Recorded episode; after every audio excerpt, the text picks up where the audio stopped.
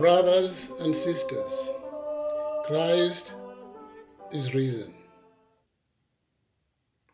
I would like to welcome you to the first week of the Easter season.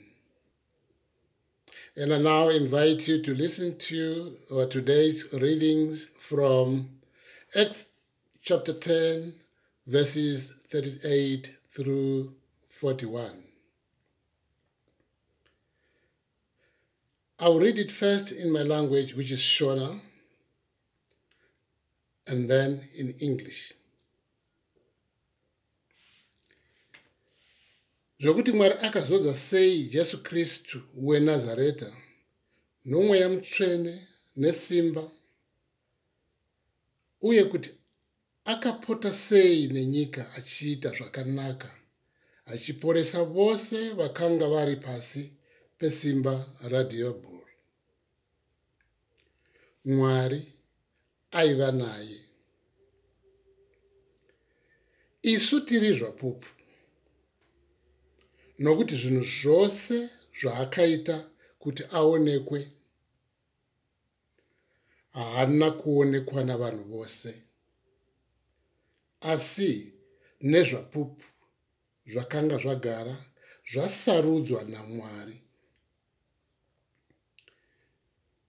nesuwo takadla uye tikamwa naye shure kukumuka kwake kubva kuvakafa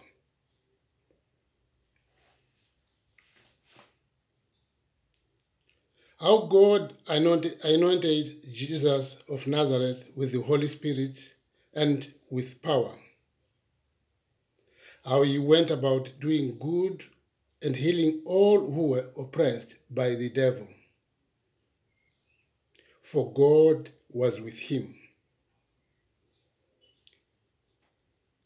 We are witnesses to all that he did, both in Judea and in Jerusalem.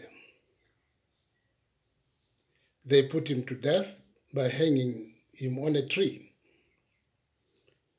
But God raised him on the third day and allowed him to appear. Not all the people, but to us who were chosen by God as witnesses, and who ate and drank with him after he rose from the dead.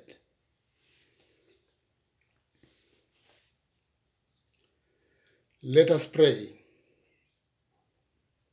Dear Lord, we thank you for resurrecting your Son, Jesus Christ. We want to celebrate every day of our lives. In a world that has unending challenges, help us, God, to continue holding up his light and never be ashamed of proclaiming your good news. In your name we pray. Amen.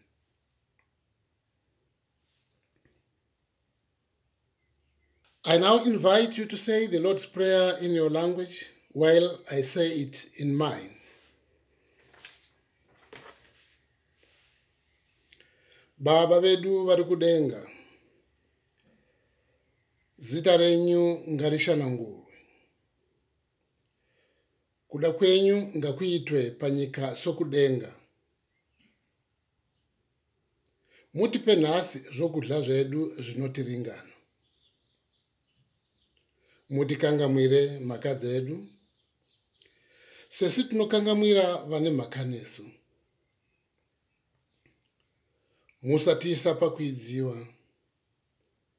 Bva mutisunungure pane zvakaipa nokuti ushendo hwenyu nesimba nokuhwinya nokusingaperi. Amen